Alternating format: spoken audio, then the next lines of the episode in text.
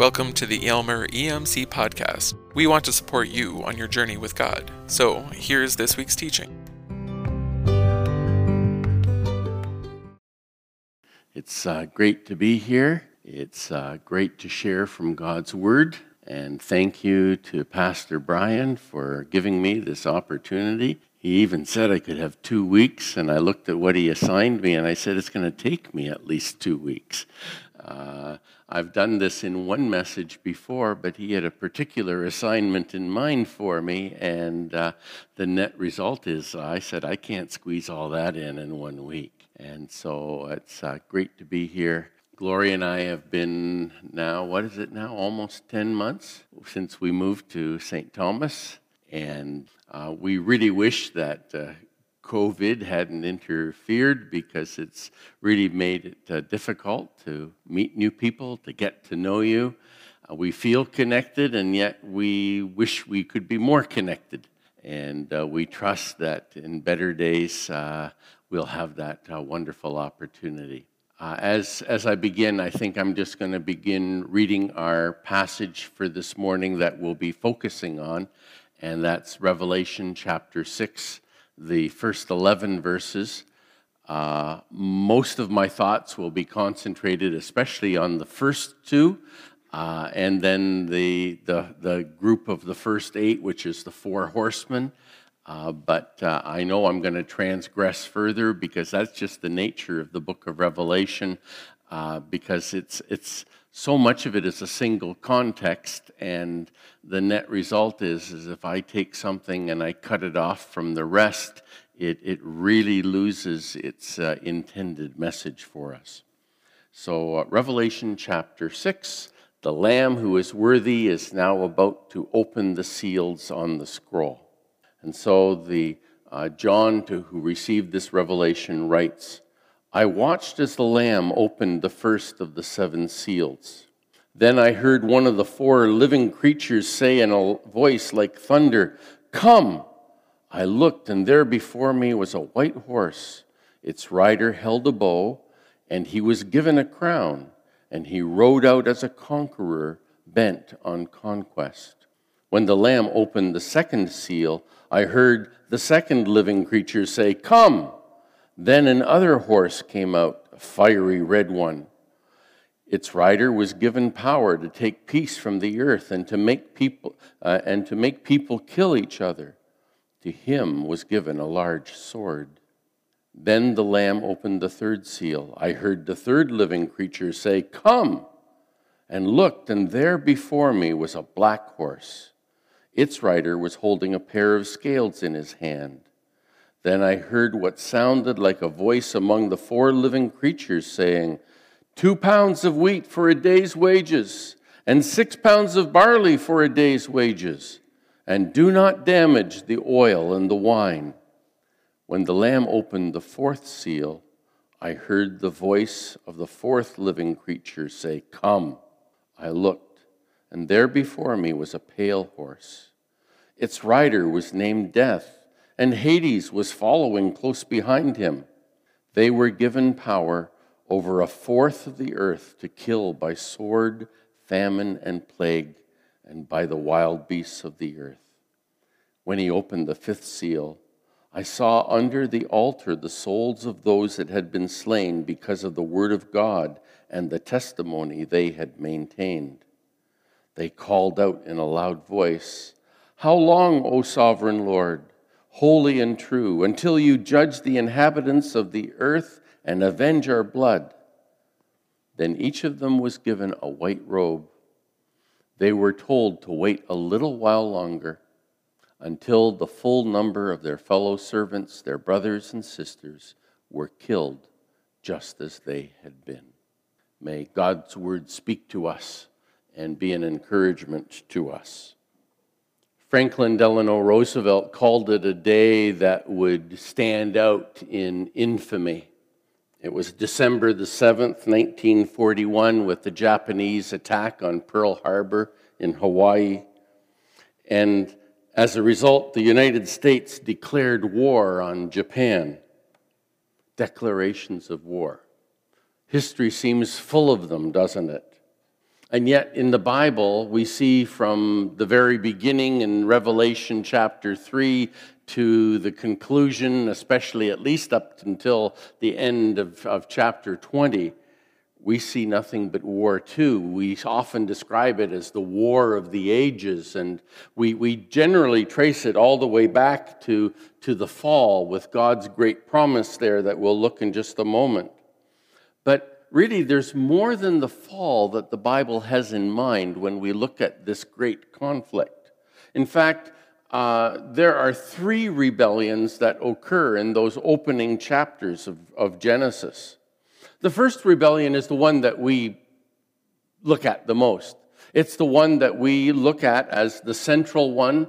It's really the beginning of it, and that's what we describe as the fall in Genesis chapter 3 where Adam and Eve both eat of the fruit of the tree in the middle of the garden, the, the tree of the knowledge of good and evil. And, and Satan uh, receives the curse, and we receive the consequential curses that come with our rebellion. But in that event was an act of rebellion too, not just by Adam and Eve, but an act of rebellion by Satan. And, uh, you know, increasingly Bible commentators and scholars are, are, are tracing and, and understanding that, that Satan was opposed to God's plan in creating humanity and the destiny he had in mind for humanity. You, you realize that, you know, we, we, we sang, you know, just a few moments ago that, that uh, those who are overcomers, that we will reign with Christ eternally. Well, that was God's intention from the very beginning. God had created heavenly beings. We generally describe them as, as angels. And, and their, in, their purpose was to be agents of God's rule in the spiritual realm. And we as human beings were created to be rulers as well, to, to demonstrate God's rule and to be his image bearers in the physical realm. And the satanic rebellion, part of that was that uh, uh, you know, he wanted to destroy humanity. He had no intention that we should participate in that. Pardon me, I got uh, my, my microphone keeps moving on me. At least it's wiggling on behind my ear. And, and so we, we see this original rebellion, and, and we trace everything on the cross and in the activity of Christ to that rebellion, and, and rightfully so. And yet there were two others that the cross answers and the work of Christ answers. Uh, one is found in Genesis chapter 6 the rebellion of those that are described in that chapter as being the sons of God who saw the daughters of men that they were beautiful, and, and there was another rebellion there. And the result was that God saw that, that, that the intentions of man's heart were evil continually, and the flood came as the judgment at that rebellion. And then the Tower of Babel, we see that as a human rebellion, but that was also a divine rebellion that came as a result of that.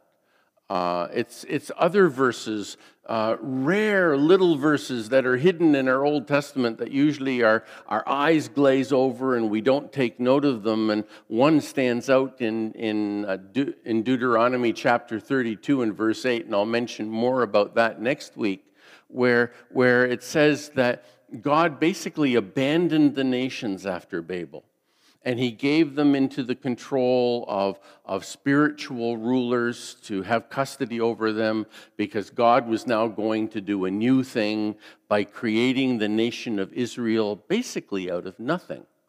God picked an old couple, a wife who was barren, and he was going to create a nation out of that miraculously, and Israel would be God's portion.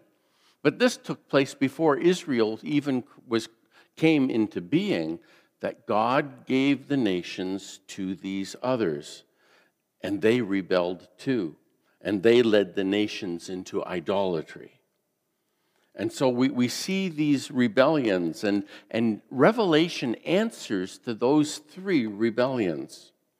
And so we, we see here that if we go back to the first one, to the fall, that God says to Adam and Eve, and here he's actually speaking to the serpent.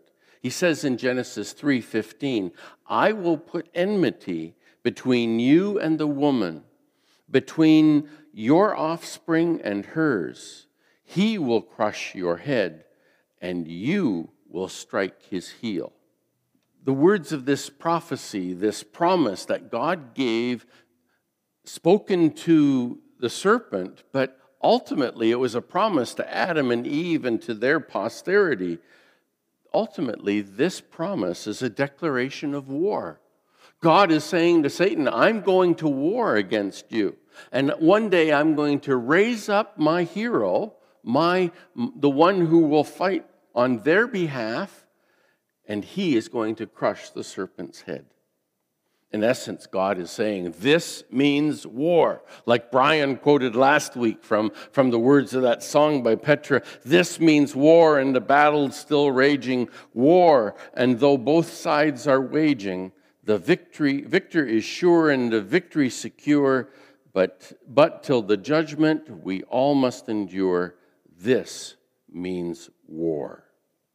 We see Christ advancing that the Messiah coming in the Gospels. We, we read where, where Jesus says in, in Luke's Gospel that uh, where he's challenged about casting out demons, Jesus says, But if I drive out demons by the finger of God, then the kingdom of God has come among you. And then he says, When a strong man, fully armed, guards his own house, his possessions are safe. But when someone stronger attacks and overpowers, and the word can mean conquer. It's a Greek word nikao, and we'll look at that a little bit further uh, along this morning. When he overpowers him, he takes away the armor in which the man trusted and divides up the spoils. We understand from Jesus' words that, that Jesus is the conqueror that Satan is the strong man who has been overcome, who has been vanquished, and that Jesus is, is now plundering the kingdom of Satan in order to redeem human beings. He is gathering up those spoils. In 1 John, we read in chapter 3, verse 8, he says, The reason the Son of God appeared was to destroy the work or the devil's work even to Peter at the where Peter gives his great confession, you are the Christ, the Son of the living God. Jesus says, I tell you that you are Peter, and on this rock I will build my church, and the gates of hell will not prevail against it. That's a passage I think we often kind of get backwards we often picture it as though we're the ones that are under siege and that the gates of hell, that hell is attacking us. But really, the picture Jesus is painting is hell or Hades is the fortress that's under siege, and we are the attackers. That his church will prevail over those gates, that we will be victors with Christ in it.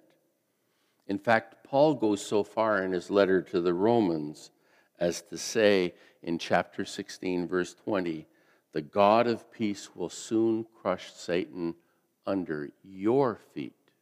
Did you grasp that? I mean, the original promise in Genesis 3:15 about the seed of the woman that the serpent would be crushed under his feet. And yet, Paul now applies that to you and to me and to these first century Roman Christians that Satan will be crushed under their feet. We participate in the victory of Jesus. And so this morning, as I look at the Lamb opening the seals and especially devote a lot of attention to the first seal, I want to put forward that Jesus is our conquering hero. I'll just make it right up front. Much of what I'm going to say is to demonstrate the conclusion I've come to over the years that Jesus is the rider on the white horse. He opens a scroll with seven seals. Why seven? I think Brian's already alluded to it in weeks past, where he looked at the seven lampstands and the seven churches that seven is a number of completeness. But seven is also a number of judgment. In Leviticus 26, uh, 27 and 28, I have coming up on the screen now, but in the whole passage of verses 14 to 28, Moses, speaking on God's behalf, tells Israel that if, if they don't keep the covenant, if they rebel against God, if they don't listen to his warnings and repent, that he will continue to send judgment upon them. And so here he says, If in spite of this you still do not listen to me, but continue to be hostile toward me, then in my anger I will be hostile toward you and I myself will punish you for your sins seven times over. In fact, this I will punish you for your sins seven times over is repeated four times in verses 18, 21, 24, and here in verse 28.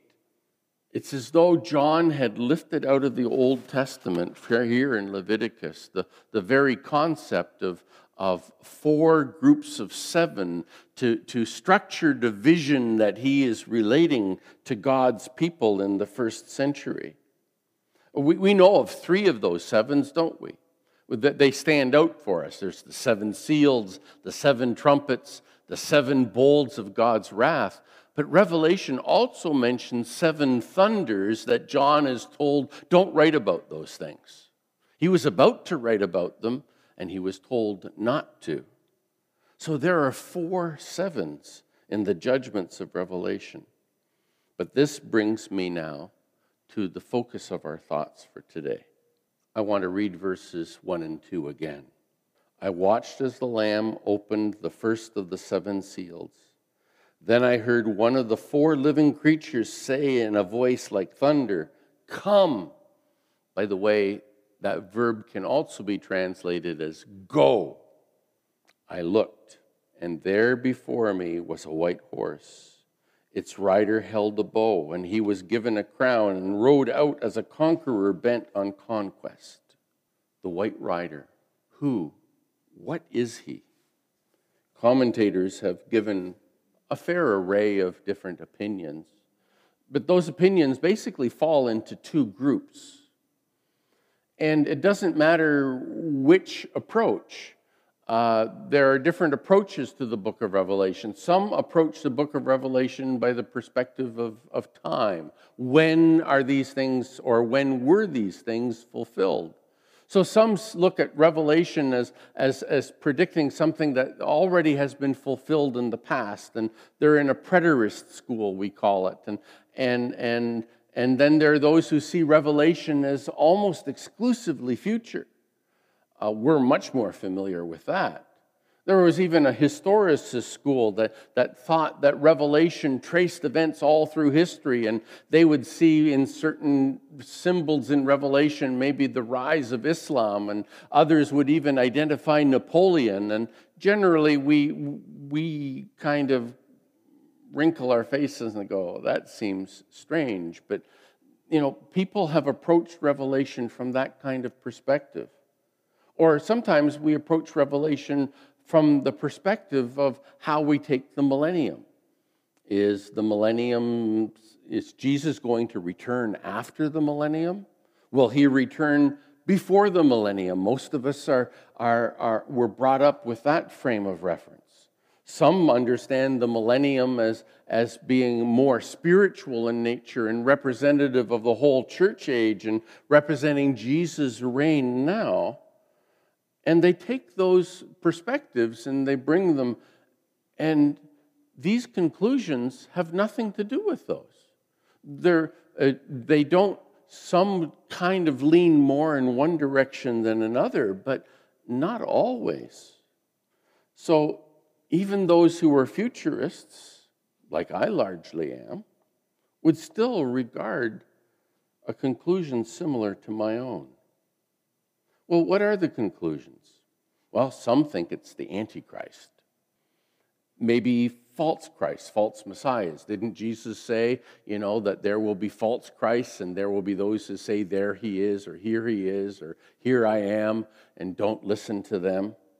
Some understand it as conquest in general, that from Christ's first coming to his second coming, there will always be conquerors raging across the planet to take control. Especially those who regard parts of Revelation, or sometimes all of it, as already fulfilled. They would see and hear the Roman armies that surrounded Jerusalem in AD 70. Those are, those are more the, mm, shall we say, more negative dispositions. But then there are other authors, well respected, from a framework that we're very familiar with, who would see in this writer possibly the advancement of the gospel. Some would even identify it with Jesus himself. As we look at it this morning, this is the frame of reference I'd like you to have. Don't look at Revelation from the perspective of a history book. It'll be easy to see that Revelation fulfills everything the history book tells you about. Don't look at Revelation from the perspective of today's newspaper Toronto Star, New York Times, Washington Post. You'll probably see a lot of things in the newspaper that you think might fit Revelation too.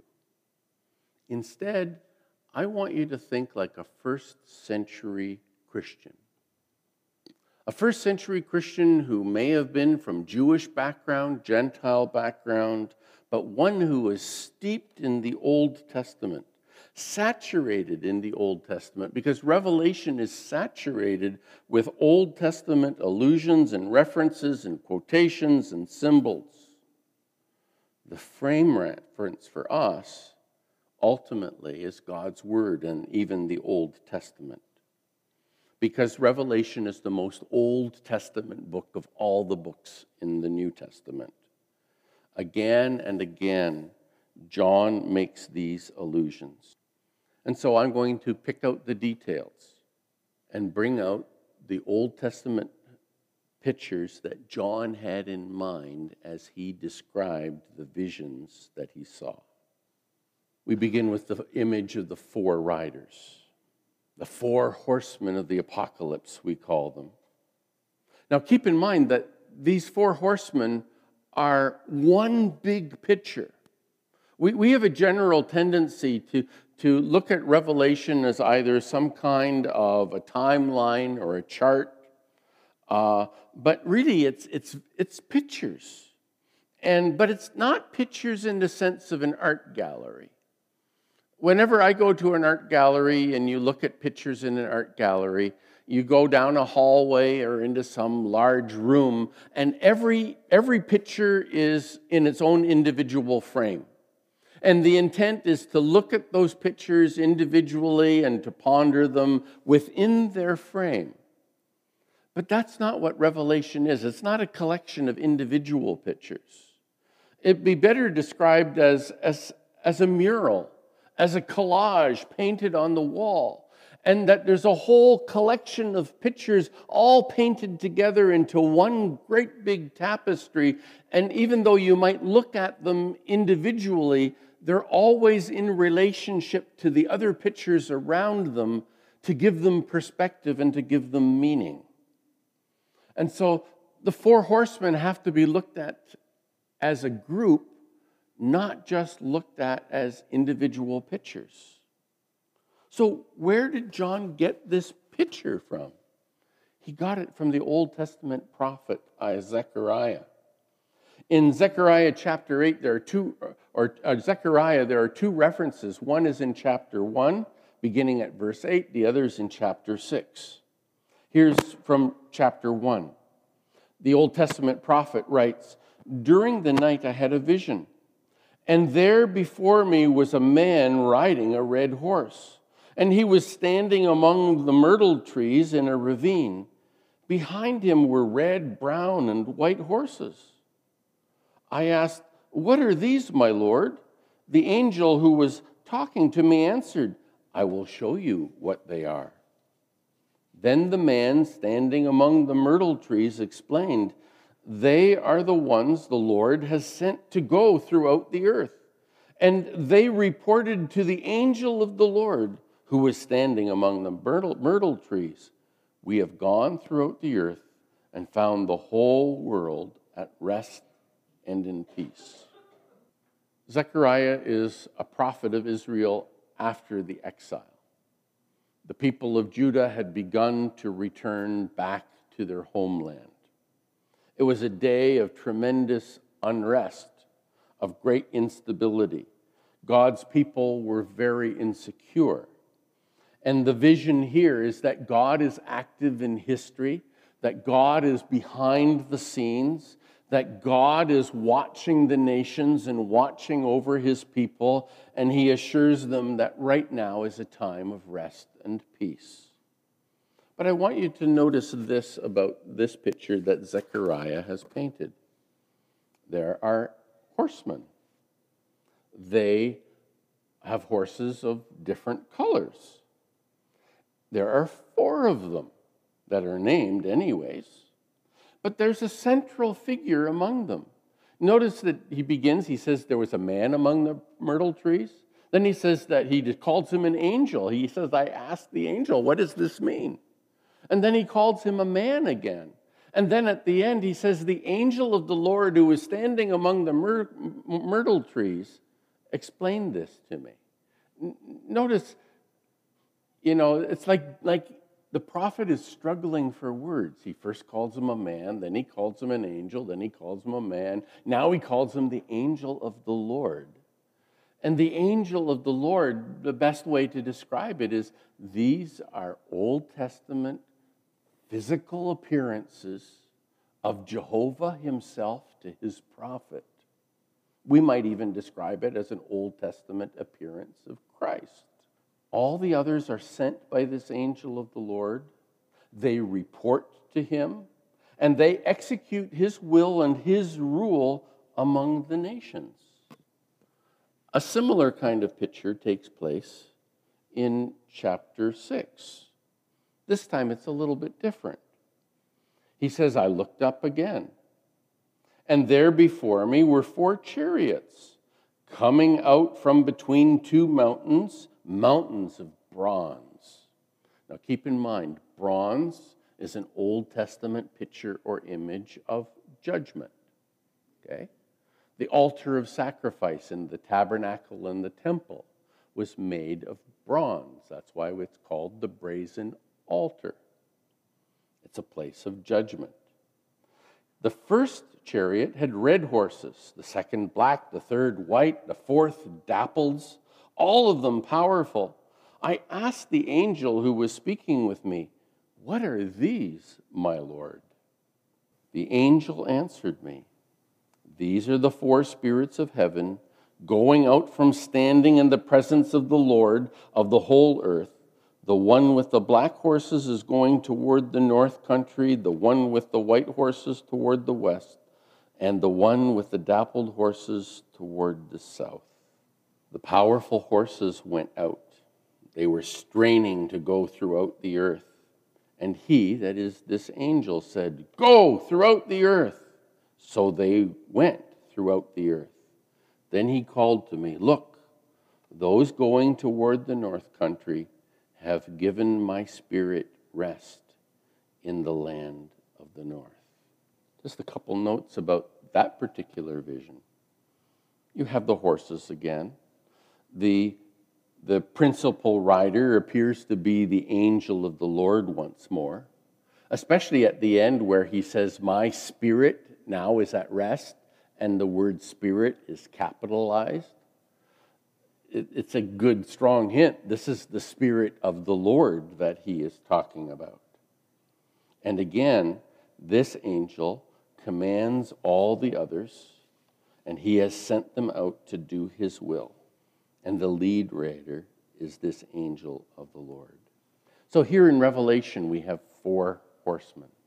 One seems to be the dominant leader of them if Zechariah's visions provide a foundation for our understanding. We have the second, third, and fourth horsemen. The second one, is the red, fiery one, He represents war. He takes peace from the earth. The third one is famine, holding scales. Wheat and barley are affected, but the luxuries of wine and oil are unharmed. The final horseman is a pale horse. Most of our translations say a pale horse. The word that John uses is the word chloros. We get the word chlorine from it, by the way. It actually means green. Actually, the word chlorophyll comes from this word as well. It's this sickly green color. Uh, no wonder we describe it as a pale horse, right? He brings death. Says death by war and famine and plague and by beast. Now, we wonder what Christ has to do with this. I mean, Christ conquers by sacrifice and a cross and his resurrection. The power of his sword is the power of the word that comes from his mouth we, we participate in Christ's victory through worship and prayer and witness. But the powers of evil rebel against the work of Jesus. They will use force and violence to silence the gospel. Sin always carries with it its own destruction. They will reap what they sow. Those who live by the sword will die by the sword. But ultimately, wherever Christ goes, the world rebels, and these things become evident in our world. In the last of these seals, the one with the pale horse, I think John is drawing his picture from the book of Ezekiel. I'm going to skip a slide here, uh, Alex. In Ezekiel 14, God says that for this is what the sovereign Lord says. How much worse will it be when I send against Jerusalem my four dreadful judgments sword and famine and wild beasts and plague to kill its men and its animals. Now, this is Jerusalem leading into the exile. They had broken God's covenant, they had rebelled against Him, they had failed to repent. It's amazing how much these four riders sound, especially these three, sound like Jesus' words in the Olivet Discourse in Matthew 24 or Mark 13 or Luke 21.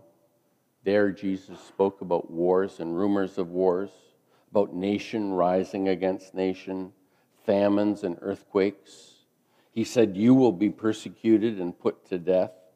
Some authors actually see in the second and third horsemen allusions to, to Christians being persecuted and not just general things in the world. Those are about God's judgments on Jerusalem at that time. Because Jesus is talking about the destruction of Jerusalem as a background picture for understanding his return.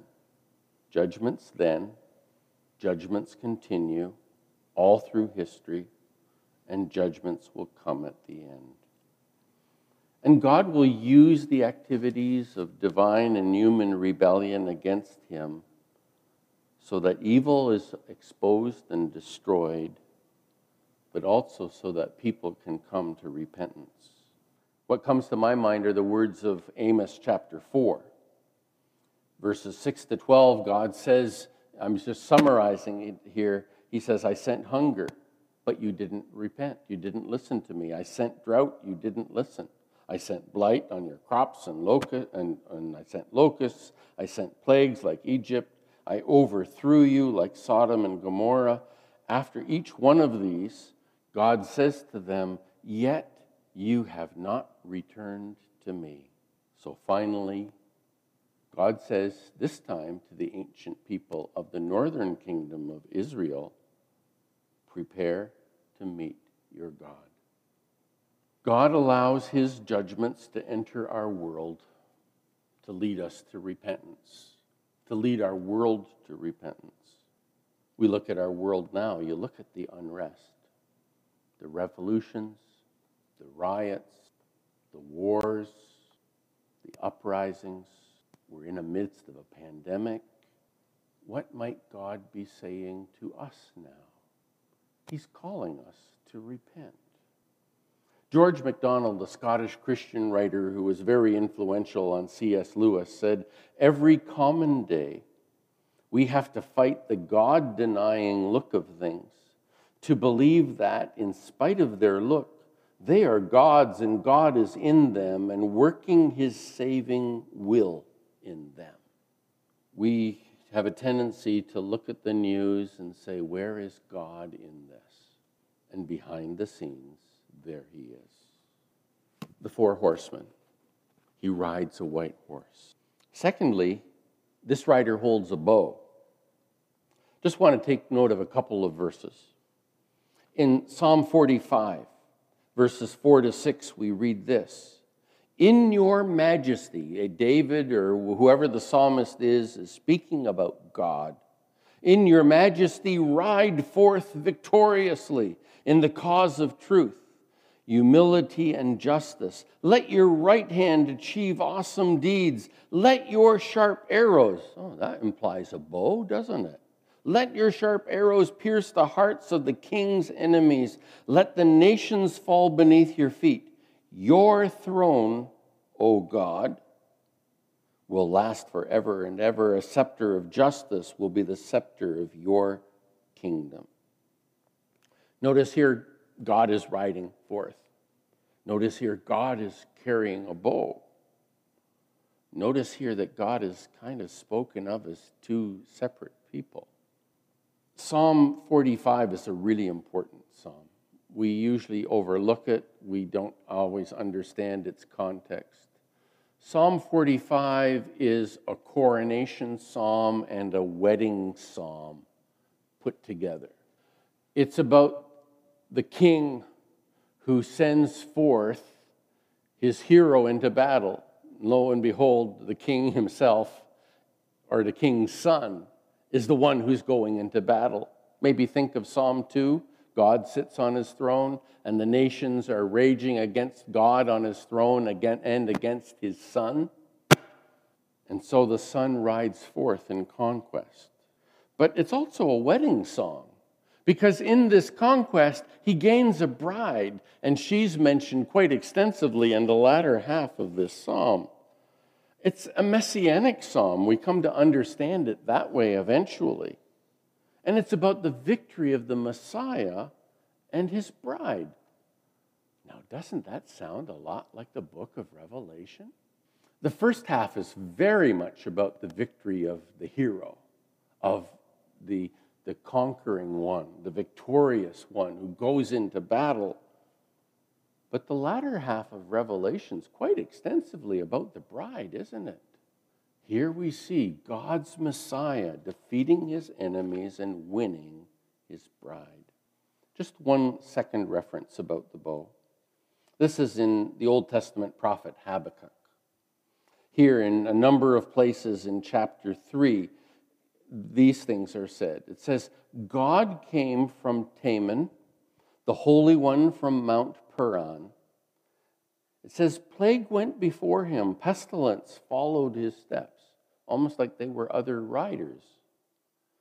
Did you rage against the sea when you rode your horses and your chariots to victory? This is describing God.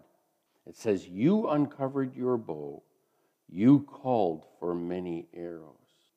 I think the allusions are pretty obvious about God being involved like this. Then there's the color white, a white horse.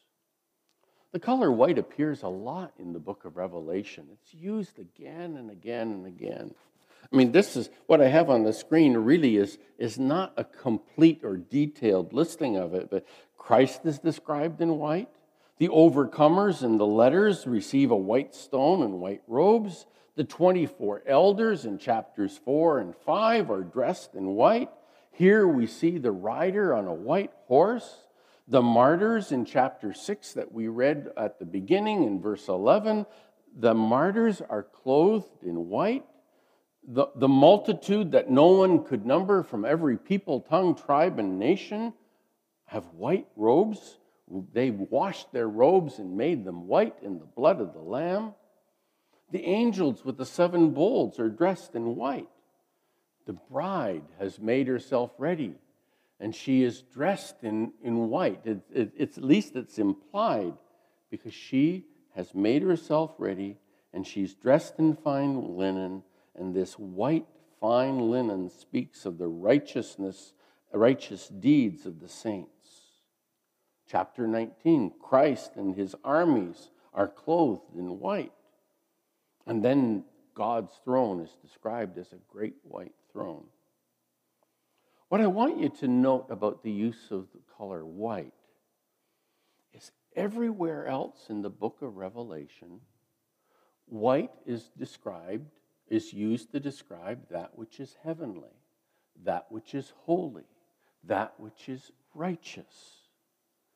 It's never used to describe the clearly identified pictures of the dragon or the beast or Babylon, which are always in colors of red. The, the implication is that if we attribute, attribute too negative an understanding on this writer, we're kind of going against the grain of the book. And then he's given a crown. I've made reference to this crown already where Jesus is the hero who defeats the strong man and says he conquers him. We're getting into victory and conquest here. The crown that's used, the word that's used for it, is the word Stephanos. It means a victor's crown. The victor's crown is promised to the faithful at Smyrna who are overcomers. To those who are faithful at Philadelphia, they're commanded to persevere so that no one can take away their Stephanos, their victor's crown. It's interesting that the 24 elders before the throne, they surrender their victor's crowns in worship to the one who sits on the throne. Here, the rider is given a victor's crown. The implication is that he is worthy he has earned this crown. He's not stolen it or taken it or usurped it in any way. There's only one negative use, and that's in chapter 9, where the demon locusts that are freed from the abyss, it says that they wear something like a crown of gold. And the word that's translated crown is a victor's crown. But the key word, I think, is like. It isn't a real victor's crown. It looks like a victor's crown, but it isn't the real thing. They've usurped it. They're pretenders. They seek to subjugate the nations, not to liberate them like Christ does. And then in chapter 14, there is one who is described as being like one like a son of man, probably a reference to Christ again seated on a cloud, wearing a golden victor's crown, ready to harvest, to gather his people in. By the way, there is a second word for crown used in Revelation. It only occurs three times. It's the word diadem, or the Greek word is diadema. It's, first of all, we see it worn by the dragon and by the beast. The dragon has seven of them. The beast wears ten crowns on his, on his horns. But then we read of Christ in chapter 19 that he, the faithful and true witness, the King of kings and the Lord of lords, on his white horse, he has many crowns on his head. In other words, they're crowns beyond counting. Why? Because he has conquered them all and he has claimed them all for himself. At the end, the dragon no longer has a crown. At the end, the beast no longer has any crowns. For Jesus, the victor, is the rightful owner of all of them. And then we're told that he is conquering and is on a mission of conquest. This brings us to those wonderful words about victory. In the Greek language used here in the book of Revelation, there are different words in the same family that are used. It talks about victors or overcomers. It's the word Nikos. Victory, we pronounce it Nike. like the shoes. That's what the word Nike means, by the way. Nike. Or Nikao means to conquer. Throughout the New Testament, this word is used, but it's very, very prominent in the books of John, the letters of John, especially First John, and here in Revelation. These three words combined are used 15 times in Revelation, 13 with reference to Christ and his followers. I mean, every one of the seven letters, to him who overcomes, I will give, that's from this family of words. Where every time it says that, you know, worthy is the Lamb because he has gained the victory, it's this family of words. It's only used twice with reference to the beast, but later in the book. It's used of him in terms of the beast achieving a victory over the two witnesses in chapter 11. And then in chapter 13, about the beast, we know of him very clearly there. He's only named in chapter 11. And there in chapter 13, it talks about him achieving his victory over those who would not receive his mark. Other than those two references to the beast, all the others refer to Christ's victory or the victory that we, his saints, obtain and share in Jesus Christ. Whenever you look at a verse, and here, chapter 6, verses 1 and 2 come immediately after chapter 5. Usually, when something comes up and you're trying to connect it, you always go to what has come first. You haven't read what follows, you don't know that yet.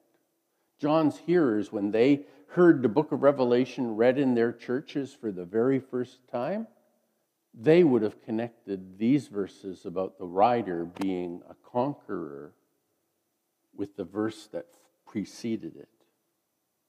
And so in chapter 5, verse 5, we read Then one of the elders said to me, Stop crying. Look, the Lamb from the tribe of Judah, the root of David, has been victorious, so that he may open the scroll and its seven seals. Jesus said to his disciples in the upper room when the cross was impending upon them, I've told you these things. I keep losing my microphone. I'm going to switch ears. There we go. He says, I've told you these things so that in me you may have peace. In this world you will have trouble, thlipsis, tribulation. But take heart, I have overcome the world. Same family of words. I've conquered the world. I'm victorious over the world. We read these things of sword and famine peril. Notice what Paul says in Romans, Romans 8, verses 35 and 37. Who shall separate us from the love of Christ? Shall trouble or hardship or persecution or famine or nakedness or danger or sword?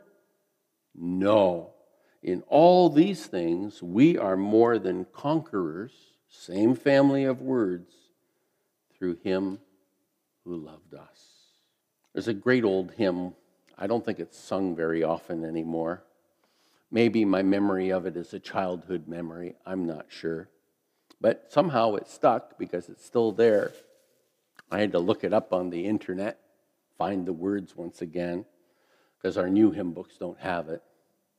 It reads like this, or should I sing it? It goes like this the Son of God goes forth to war, a kingly crown to gain.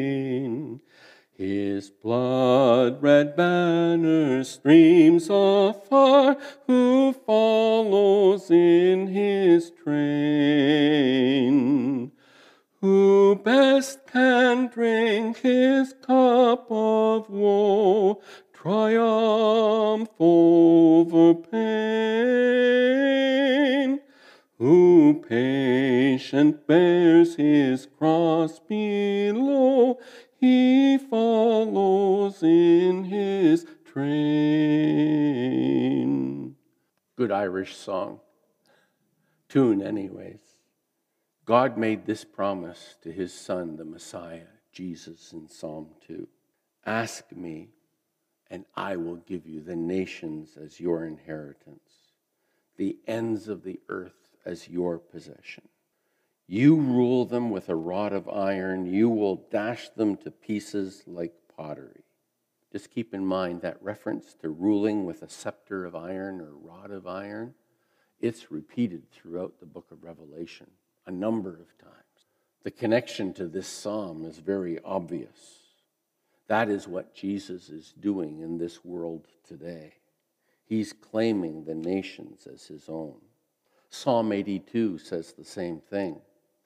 Psalm 82, verse 8 Rise up, O God, judge the earth, for all the nations are your inheritance. Here's a little tidbit for you. The word that's translated rise up in the ancient Greek translation of the Old Testament, it's the word for new, for resurrection in the New Testament. Jesus, the risen one, has conquered the nations belong to him.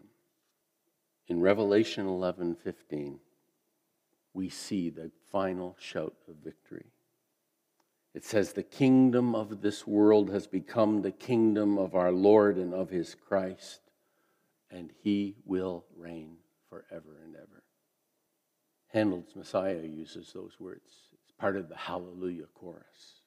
So, what are some conclusions we can draw this morning? It's about much more than my claiming and concluding that Jesus is pictured in this white rider. Here's what we can conclude. First of all, Jesus is at work in our world. He's at work behind the scenes, He's at work behind the headlines. He's at work to advance His victory and His kingdom and His mission. Don't let the media disillusion you, distract you you see wars and rumors of wars, you know Jesus is at work somewhere because this world is opposing him. Whenever you see things in the media, whenever you suffer pain and disappointment, just remember these words from C.S. Lewis. Pain insists on being attended to. God whispers to us in our pleasures. He speaks in our consciences but shouts in our pains. It is his megaphone to rouse a deaf world. Jesus is calling our world to repentance. Jesus is on a mission to, of conquest to destroy the works of the devil, to liberate every person and nation with his love and his salvation. I like to just give a quick illustration at this point. The nation of Iran appears in the news an awful lot, doesn't it?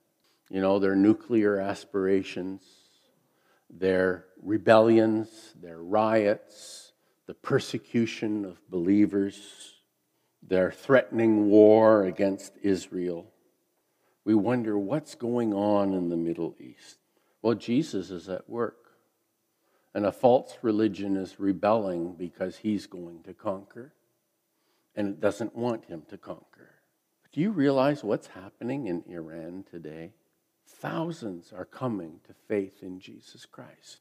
I keep coming across reports to the extent now that some are suggesting that even though the government statistics claim that 99% of the people in Iran are Muslim, there are some that are pointing out as a result of anonymous polling rather than state polling that would put people under threat.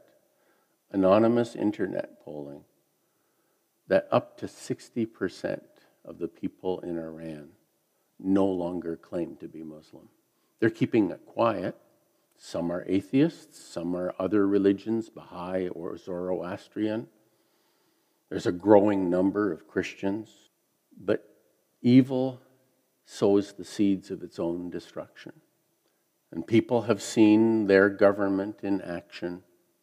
And they're disillusioned with a faith that swings the sword instead of puts its trust in a victor who wins by a cross and a resurrection.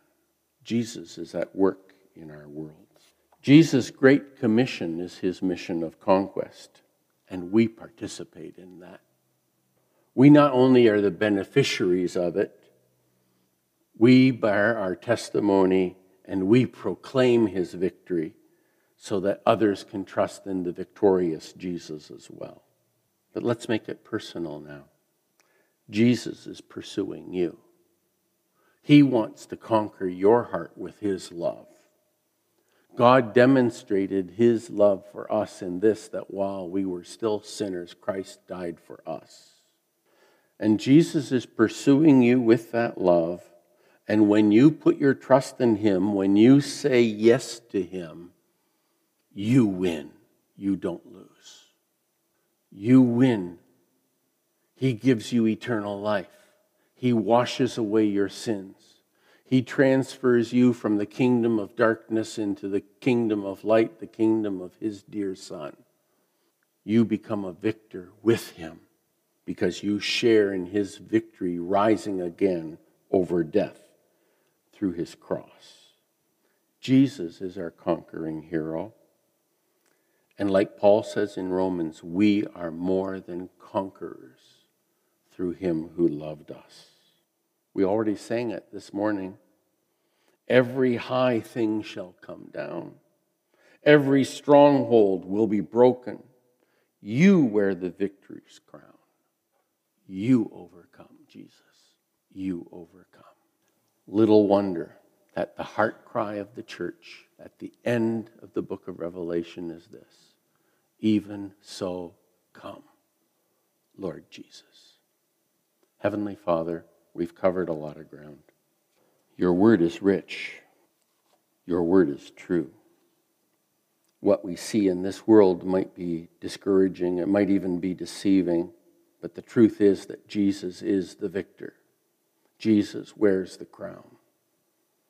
And Jesus is advancing his victory in his world today. It belongs to him by right. He has won the victory, he deserves it all. Jesus, we bow down before you this morning, and we acknowledge you as the victor, as the king of our hearts. We acknowledge that we who trust in you, Jesus, we are your bride in the world today, and that you are at work to win many more to be part of your glorious bride. Make us ready for your coming, Lord Jesus. Lord, we pray that maybe there's someone listening in on the internet today. We pray, Lord, that they would be drawn to Jesus, that they would put their trust in Jesus, that they would know by experience the freedom that comes, that they are victors over sin, victors over the grave, that there's no more condemnation in Christ that we are victors in Him. Take us out from this place, Father. May we go out with confidence. May we go out with the assurance that in this world we will have trouble, but we can take heart, for Jesus has conquered the world. For it's in His name that we pray. Amen.